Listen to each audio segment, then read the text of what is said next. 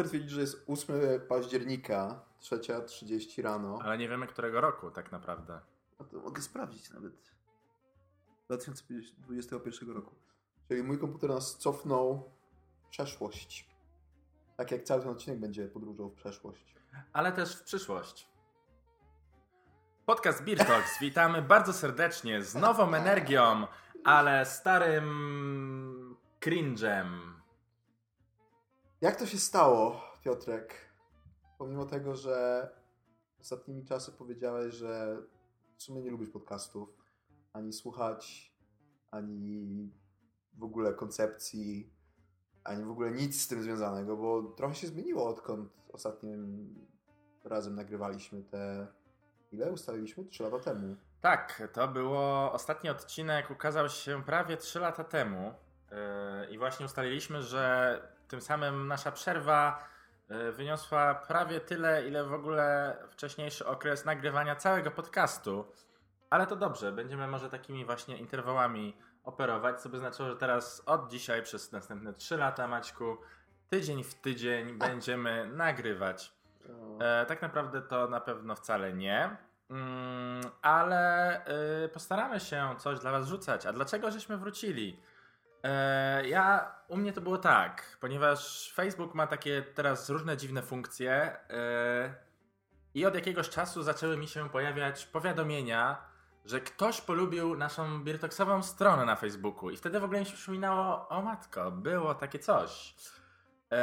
I o dziwo coraz częściej się jakieś takie powiadomienia mi przychodziły. Sprawdzałem, czy to jest prawda. Faktycznie ktoś, nasze grono followersów na Facebooku się powiększyło jakieś 5 osób od tych 3 lat. Także... to była do ciebie wystarczająca motywacja. Był mój właśnie tak, to jest moja motywacja. To jest te 5 osób, to jest to, czego mi było trzeba. Zobacz, to były jakieś boty przypadkowe, które tam lajkują, chodzą po Facebooku. Być może tak, ale wystarczyło. Strony. Czasami nieważne jest jakby, wiesz, bodziec, ważny jest efekt. I właśnie tak to nastąpiło. A faktycznie podcastów słuchać nie lubię, ale lubię mówić, więc jeśli można przy okazji z tego stworzyć podcast, to czemu nie? A Maćka namówiłem, żeby wrócił też, żebyśmy wrócili razem. Ja mam ogromny sentyment do piwa. No, nie, znaczy do piwa nie mam sentymentu, to w ogóle... Mam wrażenie, trochę źle brzmi mówić, że mieć sentyment do piwa. Ale mam sentyment do tego, jak nagrywaliśmy regularnie, bo to... Ogólnie mówisz już takim tonem teraz, jak jakaś taka gwiazda roku na emeryturze już taka, że karierę skończyła tak 40 lat temu. Tak się trochę czuję. I opowiada, no to były jak czasy. Jak właśnie słucham, wiesz, na przykład podcastu Dawida Podsiadły i Radka Kotarskiego, to takie dzieci, jakby ile jeszcze się musicie nauczyć. I te wszystkie ich takie wnioski wczesne, które pamiętam, że my mieliśmy na etapie 36 odcinka na przykład. Mogło tak być, czyli jakieś 4-5 lata temu. Dobrze, myślę, że to będzie odcinek 72? Tak się przygotowaliśmy dla was, drodzy słuchacze. Czy to oznacza, że... 71, znaczy według numeracji, bo tak jak... Było parę bonusów. Jeszcze właśnie to pamiętam, było parę bonusów. Tak, 71 i wierzcie lub nie... Ale przez te nasze 3 lata niebytności żaden z polskich podcastów o piwie, których nie ma zbyt wiele, nie przegonił nas Alchemia chyba jeszcze ostatnio pojawia, tak, Alchemia i właśnie dosłownie chyba jakoś w grudniu pojawił się nowy odcinek, tak po dłuższej przerwie, ale był to odcinek grudniu? Koło 40 któregoś, tak, chyba w tym grudniu. Pojawił się też jakiś nowy na YouTubie, nowy film kolorowych szyszek, których też nie było przez, dłuższy czas, więc myślę, że po prostu teraz taki czas powrotów nadszedł i nie możemy dać się przegonić.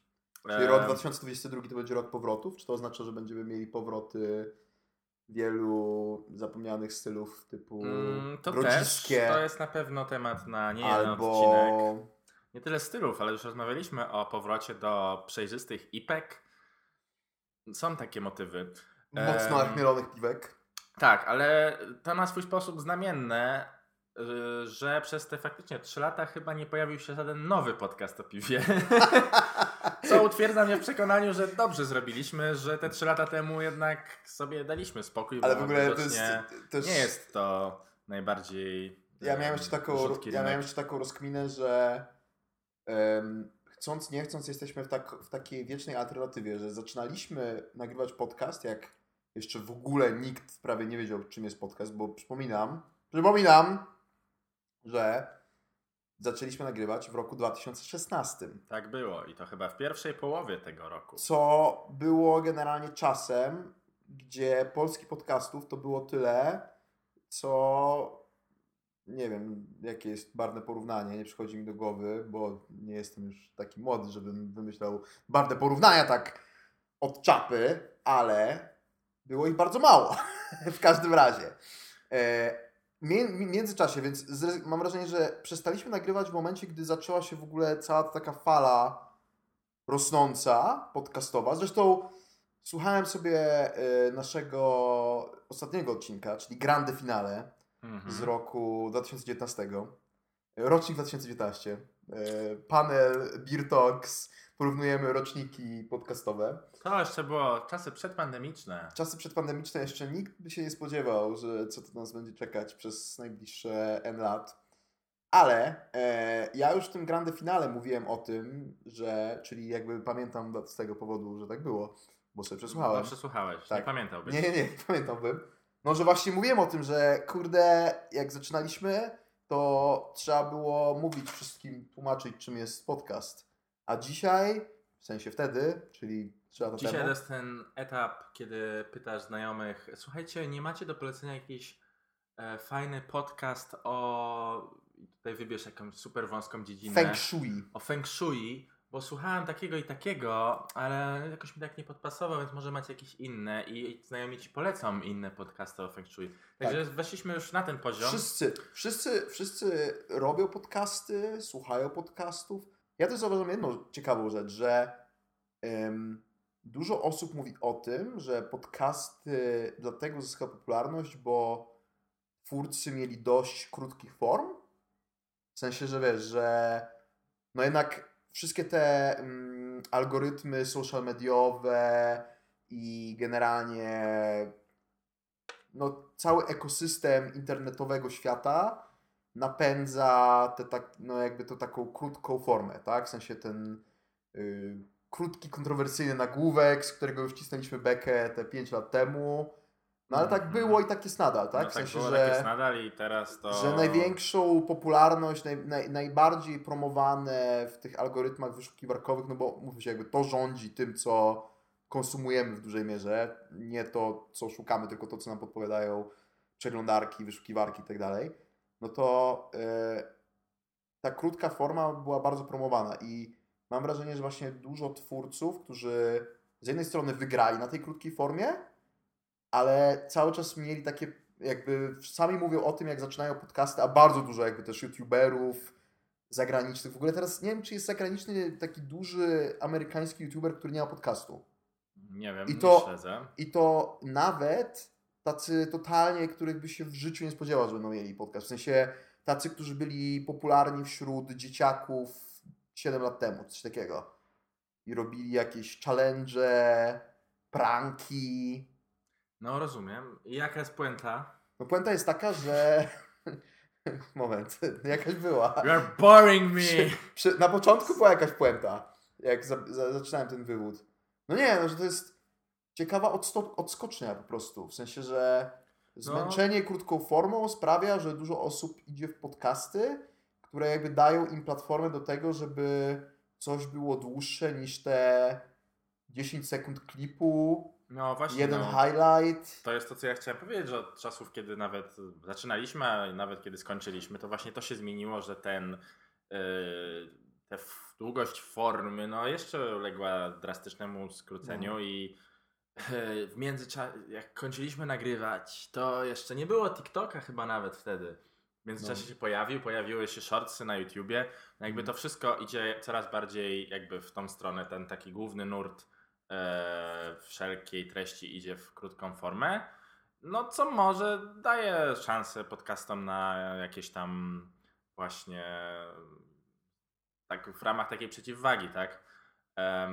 No ale to co mówisz, no już każdy nagrywa, już ci co zaczynali nagrywać już często też mieli swoje jakieś tam, nie wiem, kryzysy czy przerwy dłuższe w tym nagrywaniu, także dużo się pod tym kątem zmieniło.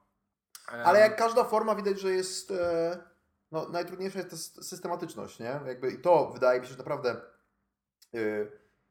jakby jest całkiem imponujące, że nam się faktycznie udało nagrać te 70 odcinków. I okej, jakby wiadomo, że ten, że tak powiem, nie wiem, ten ostatnie 20 to no, już było takie... spadała, tak, to było regularność takie... spadała, ale był ten czas, nie wiem, wydaje mi się, że przynajmniej te kilkadziesiąt, w sensie, że nie wiem, z 20 odcinków chyba faktycznie wypuściliśmy tak prawie tydzień w tydzień. No chyba tak było. No właśnie, to jest co biorąc pod uwagę, że jeszcze przecież mieszkaliśmy w różnych miejscach świata, że to było nagrywane zdalnie, a może w sumie to nawet ułatwiało? To też jest coś, nad czym się zastanawiałem, że może... No wystarczyło się zdzwonić, a nie spotkać fizycznie. No właśnie, że jest... może teraz mamy taką presję, że to musi być... Może po prostu nie, to jest z lenistwa. Łatwiej przyjść. Masz mniej ustawiania, Maciek. Nie wiedziałbyś, jak ustawić. No to prawda. W ogóle muszę wam zdradzić, że żeby nagrać ten odcinek, zreanimowałem mój stary komputer z roku 2013 roku bodajże, czyli prawie 10-latka, bo tylko tutaj wiem, jak to robić. Nie chciałem ściągać jakiegoś dodatkowego nowych programów, bo nie lubię nowych programów, więc nie wiem, znaczy w sensie, jeżeli faktycznie będziemy to kontynuować, one way or another, to chyba będę musiał się nauczyć nowego software'u. Maciek, ale tutaj to jest jak z jeżdżeniem na rowerze, tego się na pewno nie zapomina. No nie, totalnie się tak zapomina. Tak nie zapominamy my jak nagrywać, tak ty nie będziesz zapominał. Pamięć mięśniowa w tym przypadku jest nieobecna. Jak to składać i ustawiać. No ale właśnie, to chyba jest dobry moment, żeby powiedzieć, jak to teraz będzie wyglądać. Szczerze, nie mamy pojęcia. Na pewno nie obiecujemy żadnej regularności, także żadne cotygodniowe odcinki nie wchodzą w grę, chyba że akurat tak wyjdzie. Ale może serio powinniśmy właśnie... nagrywać zdalnie, że właśnie bez takiej presji. Nie chcesz mnie widzieć, tak? No nie, ale wiesz, no bo to by no, jakby logistycznie, jakbyśmy założyli sobie stałą godzinę, taką, nie wiem, jakiś taki randomowy dzień typu środa, nie? Wiesz, ile będzie dni wymówek? No właśnie jeszcze nie wiem, ale zaraz się okaże, że robię dużo. No nie, no załóżmy, że środa i to jeszcze nie róbmy późno, w sensie, że nie wiem, 20, bo zaraz będzie tu akurat urodziny Basi, Kasi, Śrasi. Ale zróbmy jakąś taką randomową godzinę typu... 7:00 rano. Nie! 17:30. Pracuję jeszcze, ty też. No nie, ale to właśnie, to będziemy mieli takie, że wiesz, w kalendarzu godzina wycięta.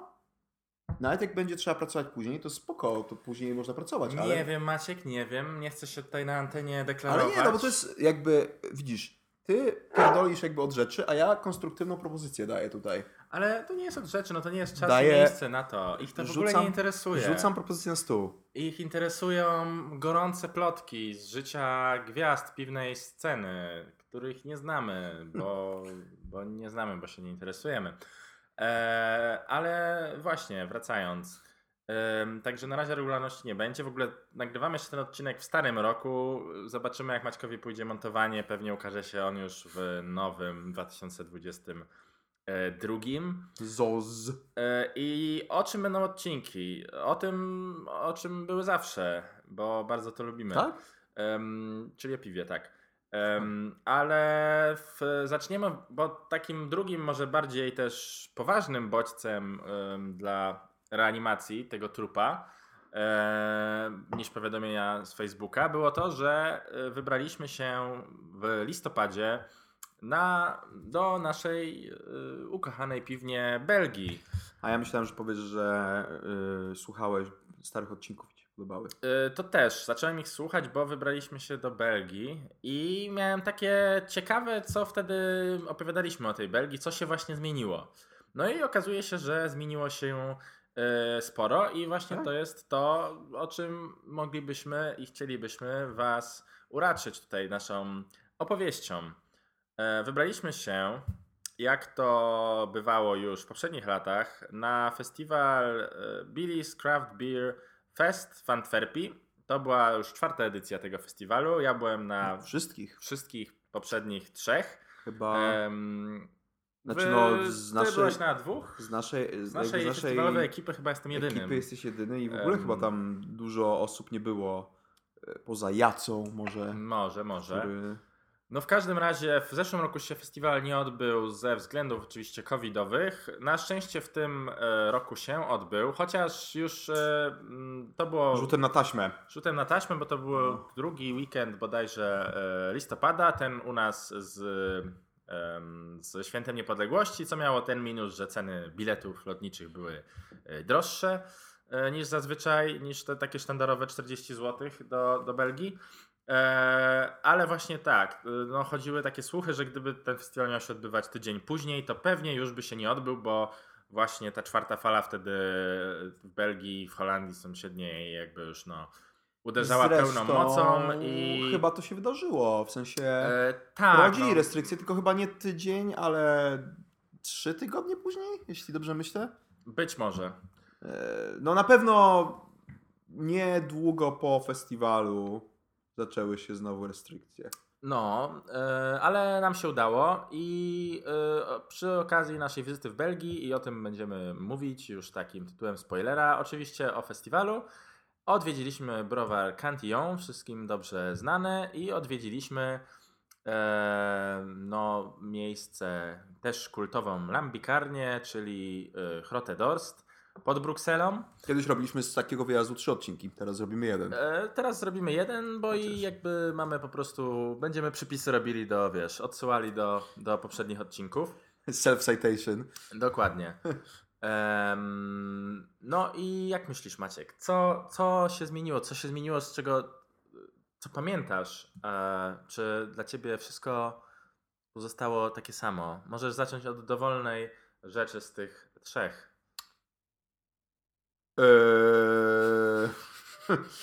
Znaczy tak, na pewno... Młody, elokwentny... Tak, myślę chronologicznie, podcasty. No bo przylecieliśmy do Brukseli. Spaliśmy w świetnym, godnym polecenia miejscu na tak. booking.com znalezionym w bardzo rozsądnej cenie. Generalnie jakbyście się zastanawiali, to czasami najtańsze nie musi oznaczać najlepsze. Jakby wydaje mi się, że można było trafić też gorzej mimo wszystko. No to przede wszystkim dużym pierwszym, sporą jednak nowością, biorąc pod uwagę szczególnie, że jest to miejsce, które od nowości raczej stroni, no to jest nowa przestrzeń barowa w Cantillonie. No dokładnie. I ona już tak z perspektywy czasu nie jest jakaś chyba bardzo nowa, ale jest tak. Na pewno nowa względem naszego ostatniego odcinka sprzed 3 czy 4 lat właśnie. Tak, kto z was był, to wie albo się dowie, a kto nie był, to musi sobie tutaj swoją bujną wyobraźnię uruchomić. To jest w ogóle niesamowite, jak o tym myślę, że oni wygospodarowali tam taką przestrzeń. Tak, to jest najbardziej, bo jakby to, że ładnie to jakoś tam zaaranżowali, powiedzmy, chociaż w sumie, no nie wiem, znaczy jest taka dosyć surowa ta przestrzeń, tam nie ma... Ale właśnie o co chodzi od początku, bo było tak, że miejsce, w którym można było na miejscu się napić, spróbować, było na parterze, że tak powiem, wszystko w miarę w jednej przestrzeni, czyli przy wejściu kupowałeś bilety na zwiedzanie browaru i tam startowały też oprowadzania po browarze.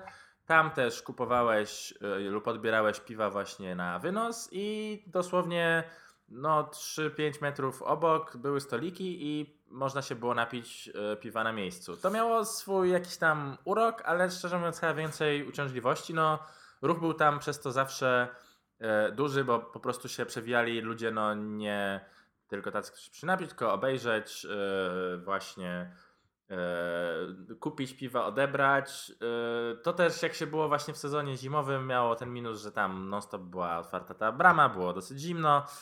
Generalnie takie może nie najbardziej optymalne rozwiązanie. Teraz bar jest na takim chyba pięterku w zasadzie. Jest o wiele większy. I nie jest jakby razem ze wszystkim, tylko jest w takim miejscu... Tam był, co tam było? Tam była... Jakiś tam magazyn. Magazyn chyba, albo leżakownia. Ale chyba magazyn po prostu surowców. W każdym razie faktycznie przestrzeń jest dosyć duża, co jest wygodne, bo nie trzeba się martwić zazwyczaj tym, czy damy radę usiąść. Co ciekawe, jest tak samo zimna. Tak, pod tym kątem, pomimo tego, że jest dalej od bramy i wejścia, to jest tak samo, jeśli nawet nie zimniej, dokładnie, co poprzednio. Ale jest też koza, która oczywiście nic nie pomaga, jeśli chodzi o tą temperaturę. Tak. No ale to jakby jest zrozumiałe ze względu na to, że wiecie, nie można przegrzać browaru. Ale styl trzeba docenić fakt, no bo jednak... No to jest działający w historycznym budynku browar, który i tak ten budynek był już... Ja zawsze byłem pod mega wrażeniem, jak tam po prostu każdy centymetr kwadratowy jest wykorzystany na coś. Czy to jest po prostu właśnie magazyn surowców, czy leżakujące butelki, czy beczki, czy cokolwiek innego. No to tam nie było przestrzeni, która była zmarnowana jakby w tej całej przestrzeni, no bo to jest po prostu małe, no to nie wiem, do czego to porównać. No to takiej małej kamienicy, jeżeli ktoś z was nie był, no to trudno to do czegoś tam porównać. Ale to, że oni wygospodarowali, no nie wiem ile to może mieć metrów, ale myślę, że z 40? Nie, no więcej myślę, nawet 50. No i w każdym razie jest to bardzo przyjemnie teraz usiąść, tak. Znaczy nadal zimno, ale przyjemnie. Tak. Wybór piw na miejscu w ogóle od czasu właśnie naszego ostatniego odcinka tych piw nowych Cantillona się zrobiło dużo. Zrobiło się dużo, jak były to czasy, kiedy tak naprawdę były te piwa tak zwane sezonowe, ale one były jednak stałe co roku. To teraz... No plus też pojawił się cały ten koncept z tymi setami, prawda? Bo to też nie jest takie super nowe. Znaczy... Tego już nie pamiętam, ale jakoś to chyba jest trochę jedno z drugim powiązane, tak? Że mamy też nowe piwa i tak dalej. No w każdym razie tutaj Cantillon trochę idzie, może nie aż tak, ale tak trochę w tropem Drie Fonteinen, czyli właśnie tworzenia nowych piw, w sensie to są często po prostu alambiki z inną odmianą winogrona, przez co to jest inne piwo, inna nazwa, inne wszystko. No wiadomo, jakby dla birgików to kolejne czekiny do zdobycia, jakieś właśnie nowe piwa do spróbowania. One się często jakoś tak aż tak bardzo nie różnią, bym powiedział. Natomiast rzeczywiście na miejscu wybór ich był duży. Ale chyba zawsze, może nie zawsze był właśnie teraz powiedziałbym, że było na pewno taki większy, tak? No tak? Pamiętam czasy, kiedy trzeba było, się już wypiło całą tablicę i jeszcze się tak podpytywało, czy jeszcze coś tam... Albo już tego klika na koniec, tak. Albo... Natomiast teraz w zasadzie byliśmy w 4 osoby, i nie byliśmy w stanie tak naprawdę przepić całej tej tablicy. Prawda. Także to jest taki powiedzmy ukłon w stronę odwiedzających. Także jak będziecie tam, to na pewno jest większa właśnie okazja i szansa, żeby spróbować zwłaszcza tych rzadszych piw. Jeśli chodzi o rzeczy na wynos, to tu się jakoś dużo nie zmieniło. Zmieniło się to, co powiedziałeś, że są te sety. W związku z tym jest dużo ludzi, którzy przychodzą je po prostu odbierać i to tworzy kolejkę. Ale... Cały czas można zwiedzać. Nie robiliśmy już tego, bo Binder, Dunder, Sin. Akurat pod tym kątem proces się chyba nie zmienił. Nie zmienił się akurat przez 3 lata. To jest ta stała jedna mogą się rzeczy zmieniać, ale raczej to jak są ważone piwa w Cantillonie raczej się nie zmieni. Co najwyżej właśnie jakimiś tam dodatkami. Więc tak, było bardzo, bardzo przyjemnie. Jak zwykle, mówię, ta nowa przestrzeń wydaje mi się tylko sprawia, że jest trochę tak bardziej to ucywilizowane jakby jest ta przestrzeń bardziej. No i co, nic tylko wracać tam tak naprawdę, to jest taki punkt chyba stały w Brukseli, jak ktoś już jest, to wydaje mi się, że ominąć to jest grzech. Nie na pewno trzeba i warto. I tutaj może nie stricte właśnie o Cantillonie, ale... Odsłuchiwałem też jeden z naszych belgijskich odcinków i mieliśmy taką konkluzję, że wtedy, że po tych 3-4 wypitych rambikach to już po prostu jest taki kwas w ustach i w żołądku, że już jest ciężko przeżyć. To już teraz to nam minęło. No tak? Dokładnie, do tego zmierzam, że jakby wyobraźcie sobie, że da się wyrobić tolerancję. Tak. Na to. To jest wszystko kwestia, słuchajcie, treningu. To jest albo trening, albo wiek. Jakby ktoś miał wątpliwości, to nie, faktycznie, jakby już totalnie tego nie ma. Nie pamiętałem tego, więc jak słuchaliśmy, to faktycznie mi się przypomniało, że było tak, że trudno było tam wypić tak pod rząd, tak, bez przypijania jakimiś innymi piwami te parę lambików. Teraz spoko.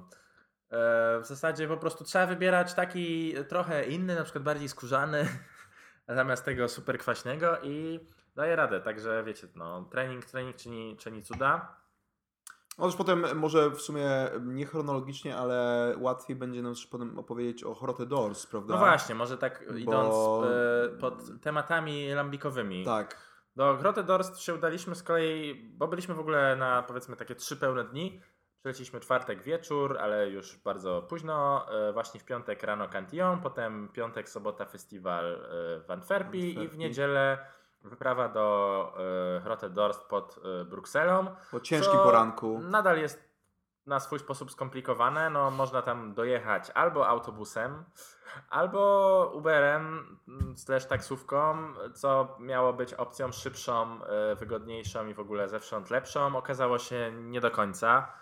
Musicie wiedzieć, że w Belgii, w Brukseli nawet w niedzielę są takie korki, że stoisz najpierw ten Uber, co miał być za 5 minut, to jest za 25, a potem jedziesz właśnie kolejne 21 km. Trudno się w ogóle też go łapało w jakimś takim dziwnym miejscu. Tak, także to nie była najlepsza decyzja. Zresztą w ogóle powiem wam, z perspektywy czasu pamiętam, że chyba za pierwszym razem jak byłem, to miałem jakby większe na mnie w ogóle Bruksela zrobiła wrażenie jako miasto.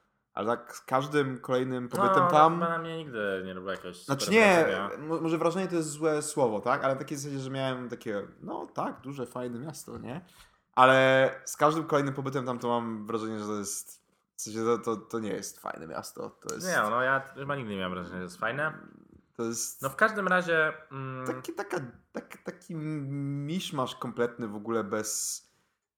Trudno jest wyczuć to miasto, jest takie pomieszane z poplątaniem i... No jest słabe, no. Tak wkrótce.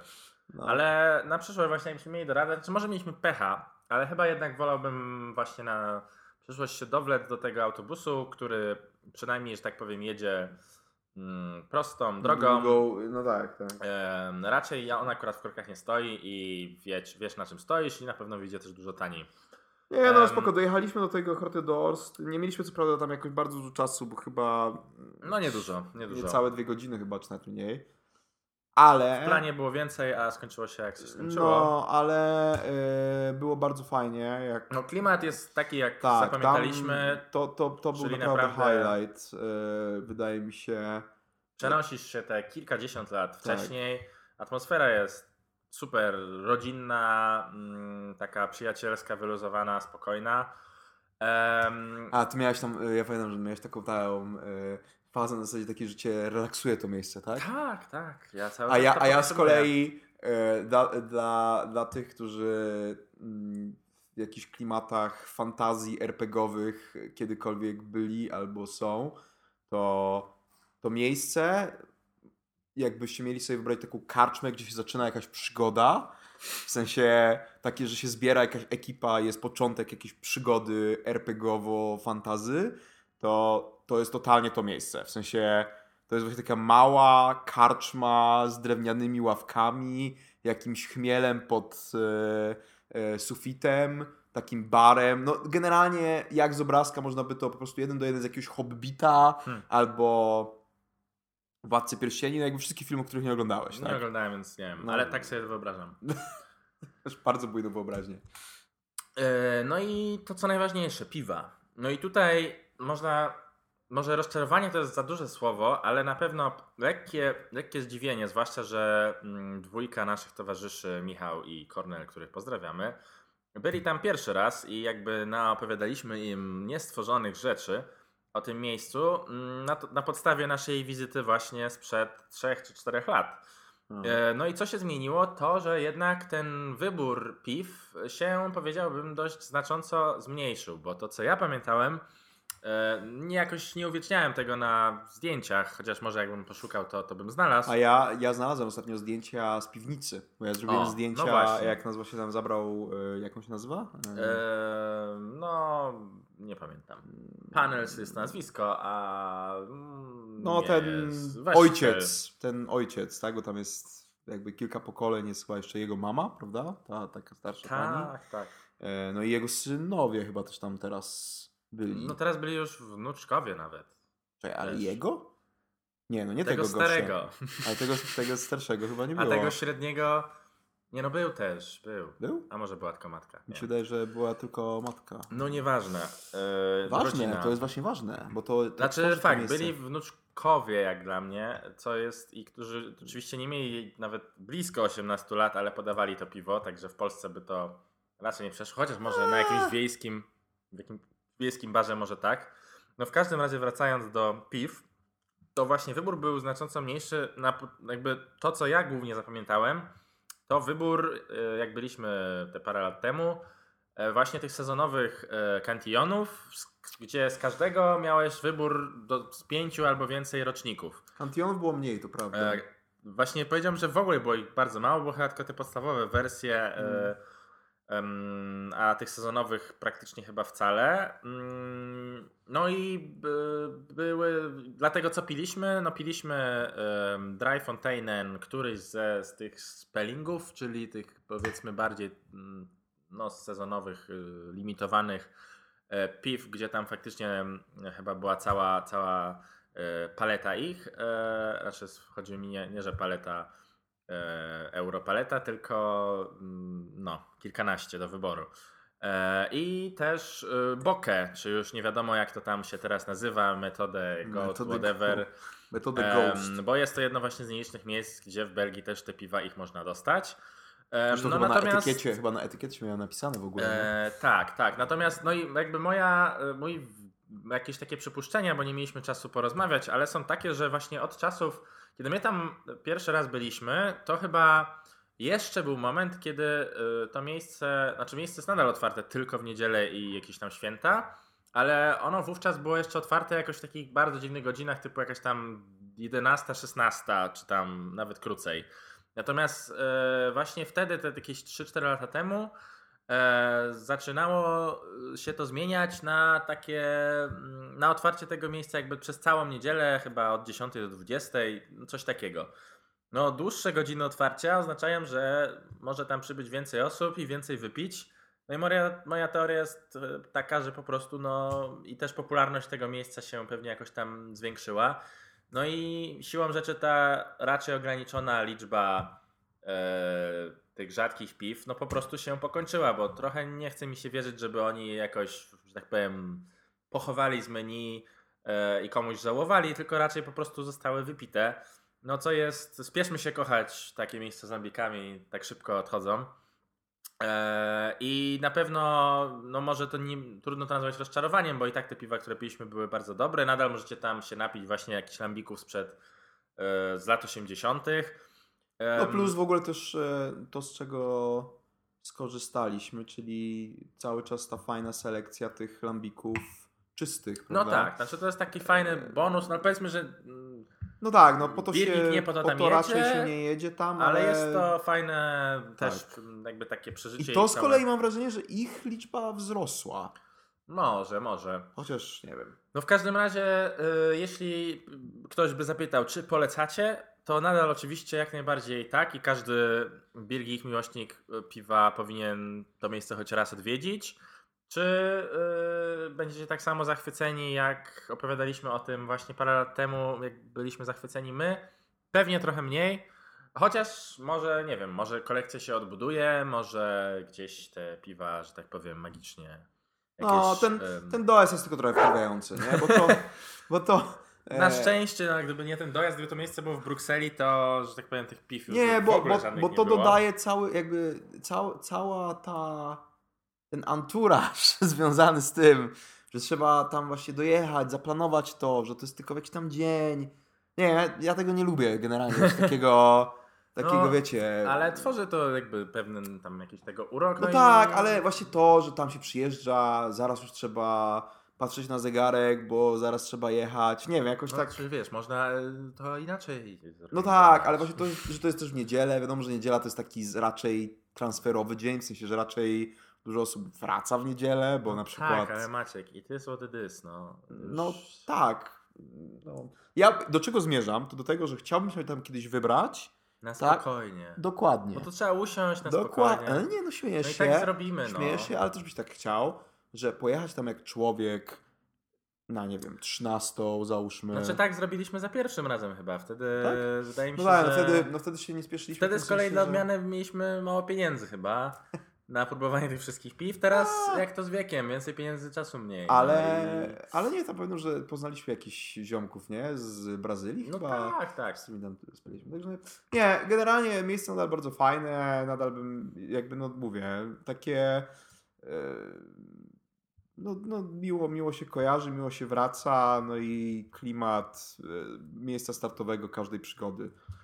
Dokładnie, ale rzeczy, które się właśnie zmieniły, to jest to, że sprawdziłem, to już nie jest miejsce top 1 na Raidbirze na świecie, tylko jest miejsce numer 2, natomiast miejscem top 1 jest też belgijskie De Gebrande Winning, czyli to jest bodajże restauracja pod Brukselą, też z dupnym dojazdem. Wie jeszcze nie byliśmy, więc się nie wypowiemy dla odmiany. Ale stare czy nowe? Relatywnie nowe, ale chyba no jakby jeszcze na pewno nowsze pod kątem jakby słynięcia z tych lambików. No to jest bardziej restauracja, tak? Czyli masz jakby taki bardziej doznania pairingu tego jedzenia, które jest stricte pod to piwo robione i z piwem. Także na pewno też miejsce dla nas do odwiedzenia w przyszłości, ale to tak tytułem właśnie kronikarskiego obowiązku. Trzeba się furą wybrać do tej Belgii. Ja to tak mówię za każdym razem i niby... Ale to jest, no i kto będzie prowadził po tych i nie pił właśnie w tych miejscach? No ale no to jakoś byśmy się zmieniali, no. Albo wiesz, czyli właśnie... wszyscy byśmy nie pili, tylko się zmieniali. Ale macie słuchaj, świetny plan. Nie, ale nie mów, że nie dałoby się tego zrobić na zasadzie takiej, że przyjeżdżamy sobie na spokojnie koło południa, pijemy sobie piwka, potem na przykład idziemy sobie na spacer, kończymy pić, jakby nie wiem, godzinka, dwie i można wracać, nie? Maciek, it's irresponsible. To jest zły pomysł. Takiego... Kupić jakiś sensowny alkomat, żeby... No co nie, ty w ogóle tutaj kminisz? No nie, no bo jakoś, nie wiem, taki mam... po prostu mam. Maciek, musisz kupić sobie samochód z szoferem i będziesz miał problem z głowy. Myślę, właśnie, że jest to w twoim zasięgu. Szofer czy samochód? Jedno i drugie. Okay. Maćku, jak było na Billie's? A teraz to robisz w sztuczny sposób. Oczywiście, bo ja nie umiem tego robić w niesztuczny. Jak było na Billie's? Fajnie, było bardzo fajnie. Super. Maćku, co ci się podobało? Najbardziej. A co? Najmniej. Najbardziej podobały oczywiście piwo to ludzie, więc najbardziej mi się podobało. Nie, to... Piwo to psy. Nie. No właśnie, bo mnie wytrąciłeś. Teraz jakąś smutną muzykę będę musiał podłożyć. No bo nie sposób nie zacząć, a właśnie nie wiem, w sumie może powinniśmy bardziej na to skończyć, bo jak festiwal był, to jeszcze Billie żył. Tak było, ale myślę, że też musimy, bo właśnie w okresie niedługim, od kiedy byliśmy na festiwalu, a biliśmy, a od kiedy, nagrywamy to pod koniec grudnia, no niestety Billie wziął i odszedł z tego świata, co jest niezwykle smutną wiadomością. Na zawsze w naszej pamięci. To fajny pies. Był to fajny pies. Festiwal był fajny. Ciekawe, czy jakby umarł przed festiwalem, to czy by odwołali festiwal? Nie, pewnie nie. Chyba nie. Tak samo jak będą kolejne edycje i również będą się nazywały Billie's i tak samo Billie's Beer Cafeteria również istnieje nadal i tak, byliśmy oczywiście w roli wolontariackiej, ja oczywiście Znaczy pół wolontariackiej, pół takiej nie, w sensie, no jak to my, czyli jeden dzień pracujący, no tak, dzień relaksujący, tak. Czyli 2 dni relaksujące. Ja oczywiście jak co festiwal miałem kryzys roli i miałem takie, ja może by to nie pierdolić, po prostu kupić normalnie bilet jak zwykły człowiek. Ale, prawda, zewsząd mnie dobiegały głosy, że absolutnie, że przecież na ten festiwal nie ma sensu kupować biletu w ogóle, że ten wolontariat... Inaczej, jest sens kupować bilet, to źle zabrzmiało, jest sens kupować bilet, jeśli nie chcecie być wolontariuszami, ale super wala to jest być wolontariuszami. I tak Znaczy, no nie wiem, ja jakoś szczególnie się nie upieram przy tym, że to jest... jedyna opcja w ogóle, żeby się cieszyć tym festiwalem. Ale no ma swoje plusy. Jakie ma swoje plusy? Można wejść wcześniej. Można popróbować piw wcześniej. Nie płacisz. Tak. Money in the bank. Dają jeść. Nie za dobrze, ale ciepłe. Ciepłe. Kawa. Niedobra, ale ciepła. Jakieś są plusy. No i czujesz się... After party, czyli picie z lewek. Super koszulka. Do spania. Pierwszy ty chyba wspominałeś, tak? Że pierwsza edycja była czarna, więc była taka najbardziej... była najfajniejsza koszulka. Najbardziej ale żywa. Z jakich względów nie wiedzieć czemu... No chyba wiadomo z jakich względów. No wiem, śmieję się. Stwierdzili chyba, że może czarna koszulka dla kogoś, kto ma się wyróżniać z tłumu, nie jest najfortunniejszym rozwiązaniem. Szczególnie na festiwalu piwa, jakieś 40% osób minimum ma czarne t-shirty na sobie. Myślę, że z 90%. Więc niestety od tamtego, od drugiej edycji są t-shirty kolorowe, już były niebieskie, pomarańczowe, w tym roku był zielony. Formuła się nie zmieniła, szczególnie między edycjami. Miejsce to samo. Nie wiem jak cenowo, bo nigdy nie płaciłem za ten festiwal, więc chyba jakby nie wiem. Pewnie coś tam trochę podrożało, ale chyba nadal bilet dwudniowy chyba około 130 euro. A może nie? Nie wiem, kłamię może. W każdym razie w tym liczba roku, browarów podobnie. No podobnie, natomiast jeśli chodzi o same browary, to powiedziałbym, że w tym roku było trochę słabiej. To znaczy nie było takich typowo super wyhypowanych browarów, jak to się zdarzało w latach poprzednich, gdzie był właśnie, nie wiem, Perennial, to Voodoo, nie wiem... głównie nie było amerykańskich. To miodosytnia. Właśnie dużo, o to chodzi, że nie było dużo amerykańskich. Ale mógł na to wpłynąć COVID w sumie. Co myślę, że było pokierowane COVID-em. Miały być dwa browary chyba amerykańskie, które ostatecznie jakby nie dojechały. Piwa nie dojechały. Co ciekawe, browarem festiwalu chyba jednogłośnie, i to nie tylko chyba naszej opinii, był browar Spartacus z...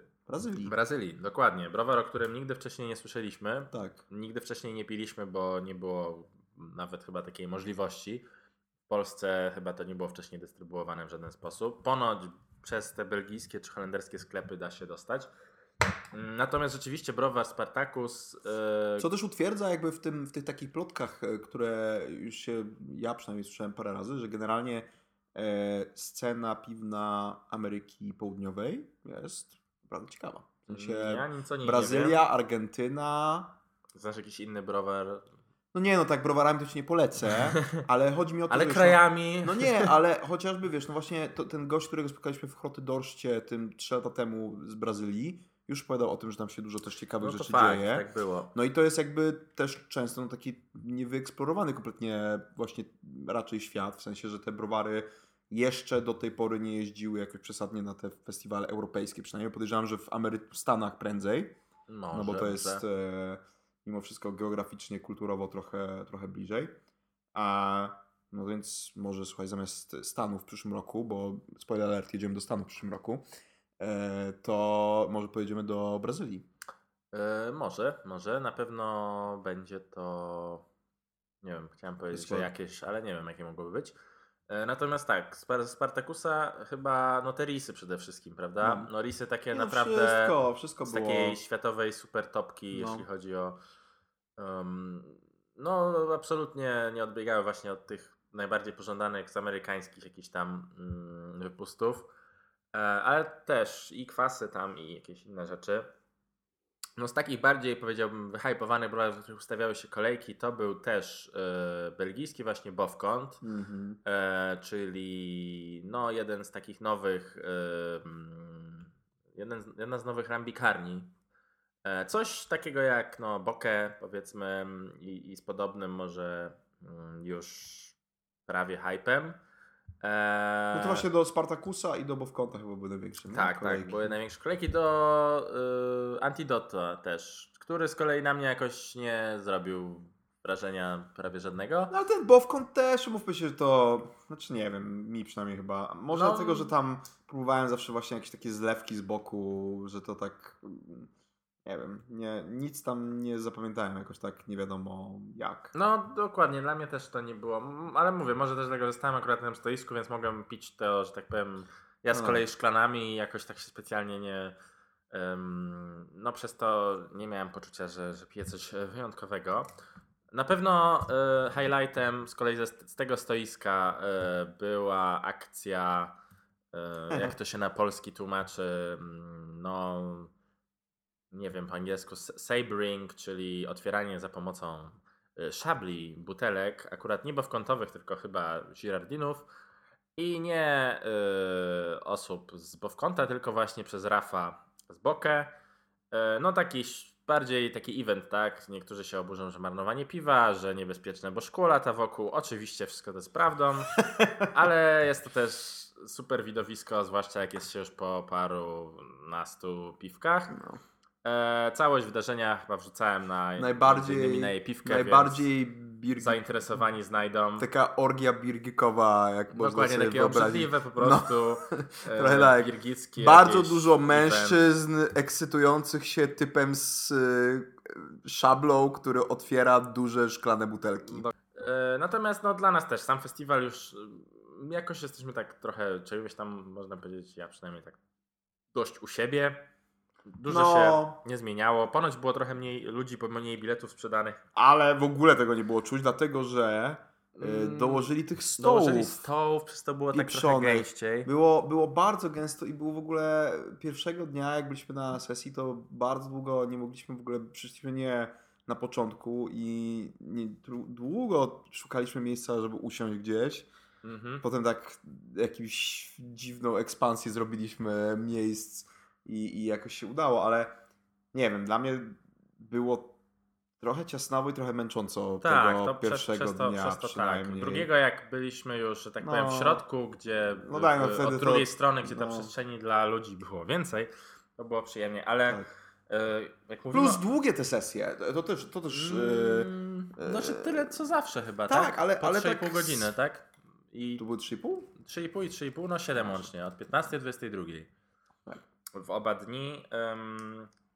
No właśnie, ale jak mówimy o biletach, bo to jest coś, o czym warto wspomnieć nie tylko o festiwalu, tylko w ogóle o tym wyjeździe do Belgii, bo jest na pewno to duża różnica w porównaniu do tego, co mamy w Polsce. Mianowicie festiwal był oczywiście COVID safe, co oznaczało, że trzeba było się wylegitymować, faktycznie trzeba było się wylegitymować albo certyfikatem covidowym, albo negatywnym testem, albo tam statusem chyba ozdrowieńca. Co ciekawe, znaczy festiwalem, ale nawet w takim no właśnie o to mi chodzi, dziurze jak Grotte Dorst. Tak naprawdę w Belgii, w każdym miejscu, w którym wchodziliśmy, było to sprawdzane, weryfikowane i to nie na zasadzie jakiegoś oświadczenia, tylko faktycznie w każdym miejscu były w telefonach poinstalowane te aplikacje, które skanowały te certyfikaty. O dziwo właśnie śmialiśmy się z jednym z organizatorów Billisa, że jest to Gert,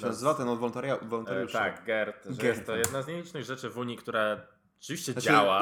Unia zorganizowała i działa, w tym sensie, że ja mający szczepienie w jakiejś szkole podstawowej w Bełchatowie, potem dzięki temu dostaję kod QR, który skanuje mi typ z Belgii i to działa, w sensie, że jakby nie ma problemów, tylko po prostu mu się wyświetla duży zielony tik na ekranie. Jest to całkiem imponujące.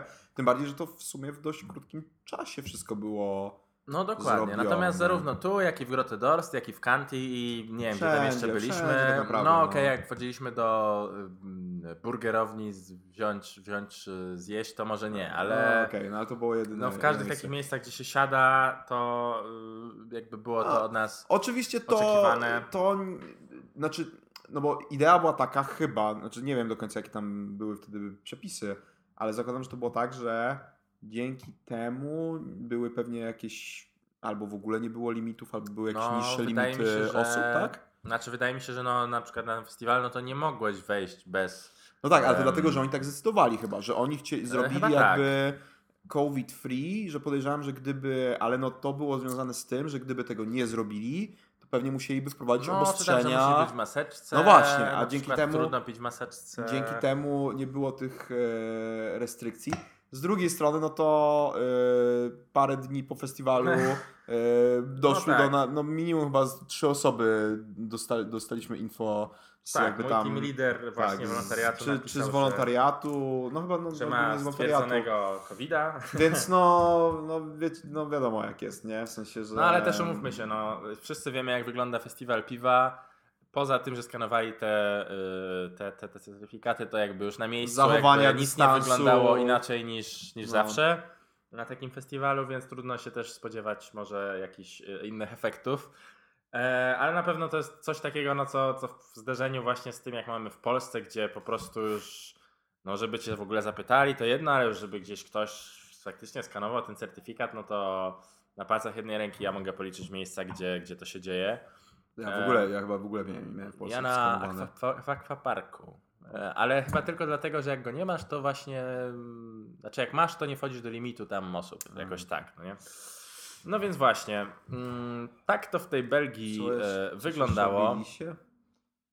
Obili się chyba nie, bo...